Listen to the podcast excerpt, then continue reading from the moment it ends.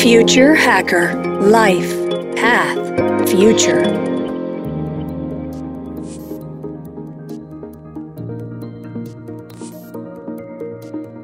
Hello, everybody, and welcome to Future Hacker. I'm your host, Maria Taide, and today we are talking to Dimitris Dimitriadis. Dimitris is the co founder of the Future Cats, an integrated digital marketing agency, and he's a futurist. Actually, he's the main reference of futurists in his field in Greece, right, Dimitris? Where he's from, actually. His mission is to give the world a better understanding of how society, human interactions, and business will look like in the years to come. As a public speaker on future trends, he gives his audience an optimistic yet down to earth take on the future and how technologies disrupt everything we do. He's a TED speaker and do keynote talks in events like Social Media Week, DCN's Influencers Hub, and so on. Dimitris is a lead lecturer at City College University of York Europe campus on digital marketing analytics, artificial intelligence, and predictive analytics, and social media instructor. Dimitris, you are the future hacker, right? So great to have you with us here. How are you doing today? Thank you. Thank you very much for the invitation. I really love your name. So future hacker for me is my, my physical environment. You're supposed to be talking to us, Dimitris. And you know what? You have such an interesting journey. You know, I'd love if you could begin, if you tell us, you know, how you ended up in the futuristics field. Yes, of course. My journey is a bit disruptive because uh, I started as an artist. So I start studying fine arts at the Royal College of Arts at London, getting a degree in design. My first bachelor is in design. Then I was lucky enough to join a new in a new semester in Royal College joint program from uh, MIT Media Lab and uh, Royal College of Art. So I did my MSc in design interactions. Uh, back then we had uh, DVDs, we had CD-ROMs, interactive CD-ROMs, and touchscreens and things like uh, projections and video art. So we explored different mediums that we we thought back then that it will be the future of interactions. iPhone was not invented yet. So my master is on design interaction. And then I found out of two incredible mentors, Nicholas Negroponte from MIT Media Lab and Ray Kurzweil, back then an independent futurist at Google, the field of future studies. So I did PhD on the field of future studies I studied interactions and design interaction and the role that these interactions will play into the future and how uh, exponential technologies will shape the way we communicate. So, I, in many cases, I use uh, design thinking into future studies and future thinking in order to prepare studies. And right now, I work as a member researcher at a special secretary for strategic foresight the government of the Hellenic Republic, and we do we try to break the four-year round of a government to establish foresight in a, a more official and governmental way. That sounds really exciting. And you know, I want to go deeper into that. But before that, how is the strategic foresight area developed in Greece? Especially you know when you compare it with countries like i don't know uae and israel and japan how do you see that? In greece we had uh, an ancient past as regards strategic foresight. We had delphi which is back then in the ancient greek times gave the strategic foresight and some kind of predictions for the future. Hopefully we don't do predictions for the future in strategic foresight. We do the best case scenarios and what if as regards the future. We don't predict the future in foresight. And in Greece and the Greek market, people start believing in quote in strategic foresight after the pandemic or during the pandemic because we are still into the pandemic and small businesses medium businesses bigger businesses even governments understood that the only certainty is the uncertainty so we need to embrace the change and we need to understand that we need to prepare our, ourselves for alternative scenarios. And many cases there are no black swans and we have wildcard events now and then and we need to be prepared. So i'm based in greece for 10 12 years now after london and copenhagen. So we think that strategic foresight is a great fit for the mentality of the people Greek people can understand that uh, they are by far adaptable as a mindset. The Greek mindset is adaptability and they can adapt to change and they can embrace change. So, as regards companies, they move very fast in the digital transformation. We had the gigantic leap in the government as regards digital transformation. We were the first to introduce artificial intelligence in the borders when COVID hit, examine samples and uh, finding patterns as regards COVID cases. Right now, one of the first governments in European Union introducing COVID pass and mobile COVID pass and checks and QR codes everywhere. Imagine that two or three years before COVID, this digital transformation was just mere dream for actual people. So we don't even had digital IDs. We had the classic plastic thing, which is not even fit to a credit card. So compared to other countries, Israel, for example, is doing strategic foresight because of the nature of the state. The state investing a lot in military services, investing a lot in military research. They do a lot of funding uh, in universities for military research. So we cannot compare Greece to Israel, for example, or UAE. UAE is a very new state. They invest a lot of their money in order to have a future because they don't have a past. They are just starting, so they can start from scratch and they can build everything. So if they have a vision for the future, they can do great things. So Greece, we have an ancient history. We have 400 years of Ottoman Empire in Greece, and now we are a democratic government for I don't know 220 years right now. So this is why Greece is a very peculiar case as regards strategic foresight. No, it was great points that you brought. And you know, I just find it super interesting to be able to bring all this richness in culture that Greek has into the modern world when thinking about maybe even using immersive technologies into the education system to better engage those new generations. So, how far are we from that? We are not far, far. Oh, in Greece, we have as regards the cultural richness, we have two basic pillars that technology can see and go towards a direction to exploit the cultural richness of Greece. One is ethics and ethics in AI. We have Plato, we have uh, huge richness as regards ethics, and AI and AI researchers as regards AI ethics can look into this richness, and Greek researchers can tap into the ancient Greece potential as regards the AI and ethics.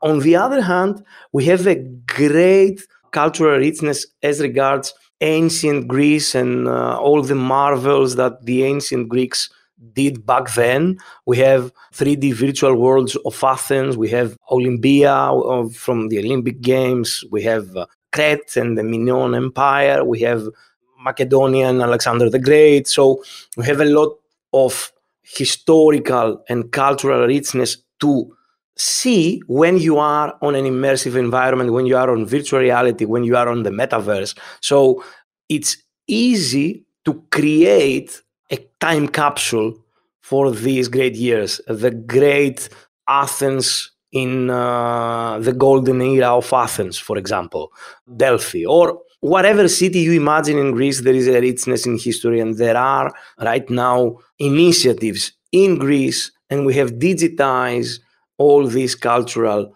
influence, and we can present this cultural richness to the world. So I see an untapped potential for VR, for AR, for XR, extended realities, and the metaverse. And right now, we can live into these cities, we can walk these cities, and we can understand the magnificence of ancient Greece.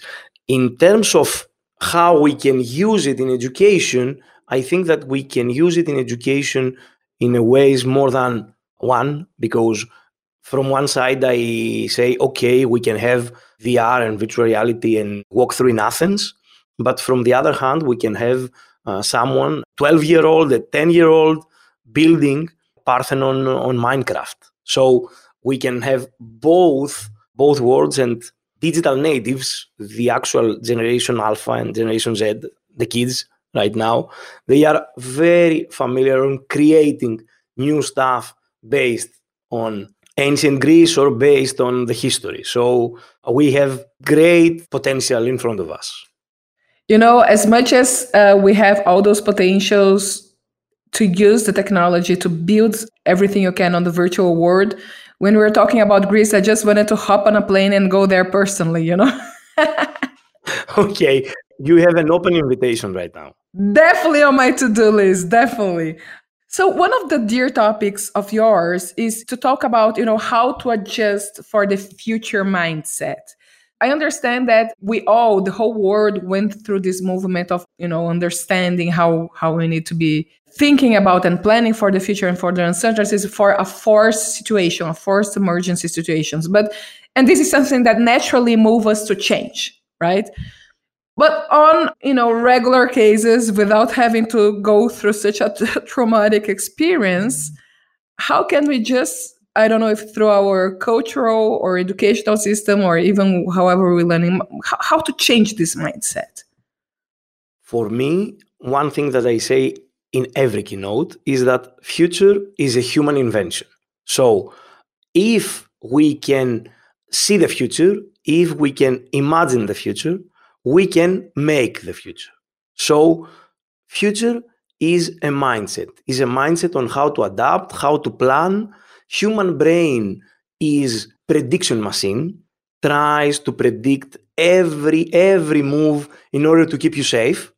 For some cases, you are fine because you are in your comfort zone and your uh, lizard brain predicts everything and uh, you are in a safe environment. Your soul set is set for growth. So your actual human need is to grow. So fights always with your brain that wants you to keep you safe. And in order to adapt to epistemic changes, the only thing you need to do is to do scenarios for the future. These will ease the anxiety for the future.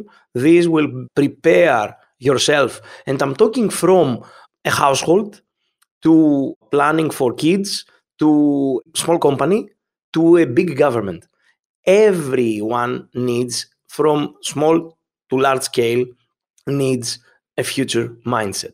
The only thing that changes from a household to a government is the time frame.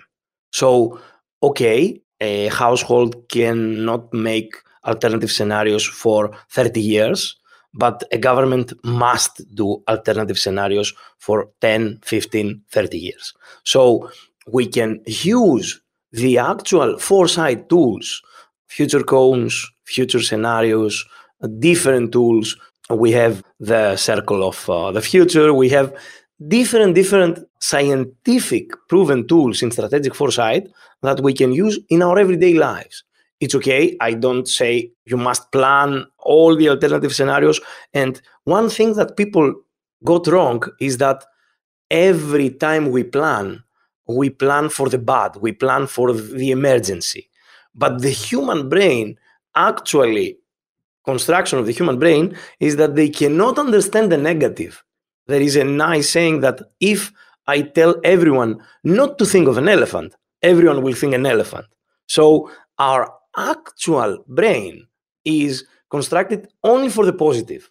The problem with the brain is that with very small fragments of sensory input, an image, a sound, a smell, the sense of a place can build stories, and these stories are our actual narrative. So every time we plan for the future and we plan a scenario, we tend to plan for the emergency. So if we apply the future mindset with all the actual predictable or not predictable outcomes, we can be much, much more positive. For me, the future is bright and we can do it and we can make the future. Why? Because if we collectively make better choices by planning, the whole narrative will go positive. So I understand black uh, swans or wildcard events, and okay, we cannot predict an earthquake or we cannot predict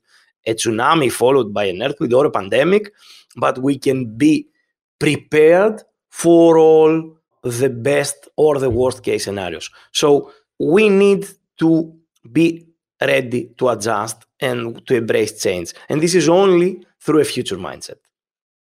I absolutely love your points.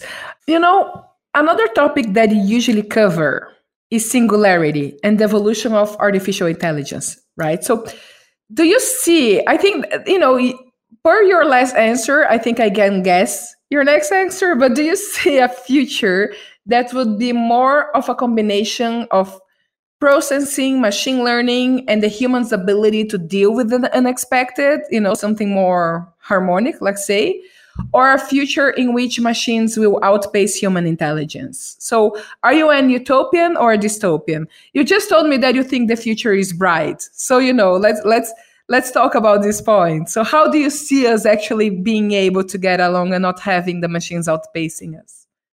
As regards singularity, I had a very wonderful discussion this weekend with my mentor Nicholas Negroponte and Delphi Economic Forum. So we had a discussion about singularity, and his opinion about singularity is that we maybe we will not see and we will not be there when singularity will happen. So uh, in the time frame of the next 30 or 50 years.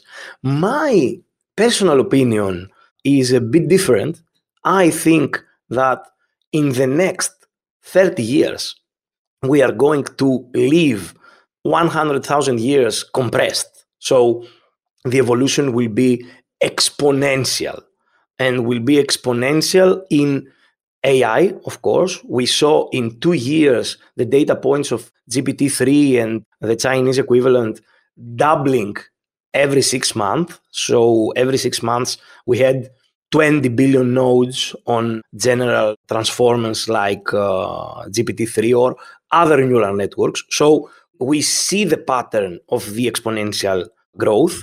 As regards the exponential growth and the quantum computing, quantum computing is going super fast right now. So in terms of computational power, we see that we are going to have the computational power for a general intelligence. I don't know if we we will have the actual power because we right now we are point our efforts to solar panel and wind as regards renewables. And for me, this is super wrong because the actual needs are tenfold, twentyfold than what these renewables can produce. And the answer is plasma and atomic energy and plasma fusion but we are far from that. So I think that only through nuclear fusion we can power the needs of humanity 2.0. So if we are going to be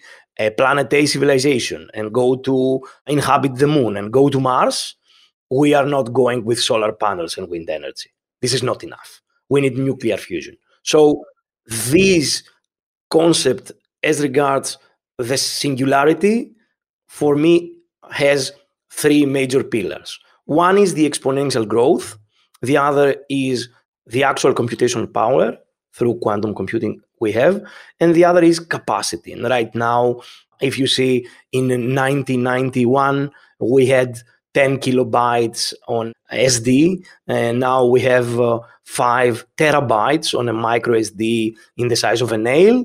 And very soon we are going to have whole data centers in a cube of sugar size. So we have these three pillars and we are ready to fuel the singularity. The problem is that we think that singularity is something that will outpace humans and the machine will uh, rule us uh, and make us uh, paperclips or whatever.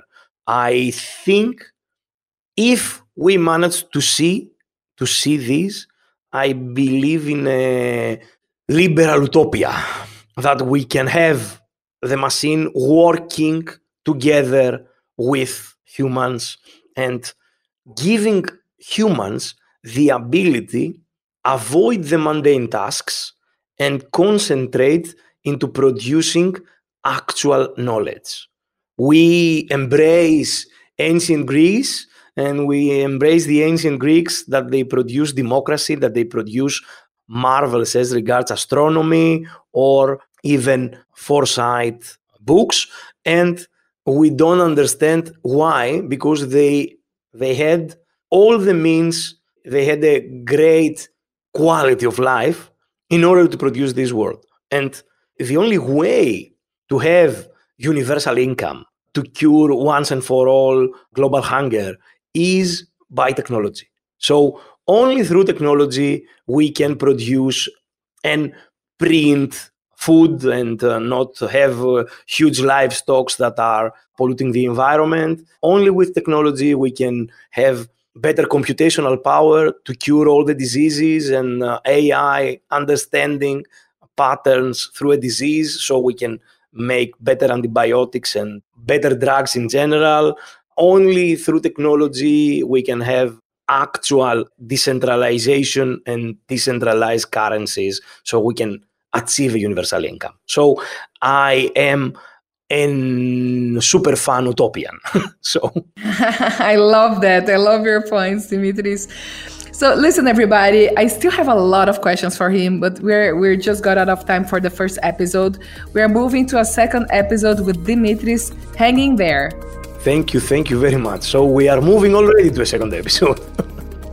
Future Hacker Life Path Future.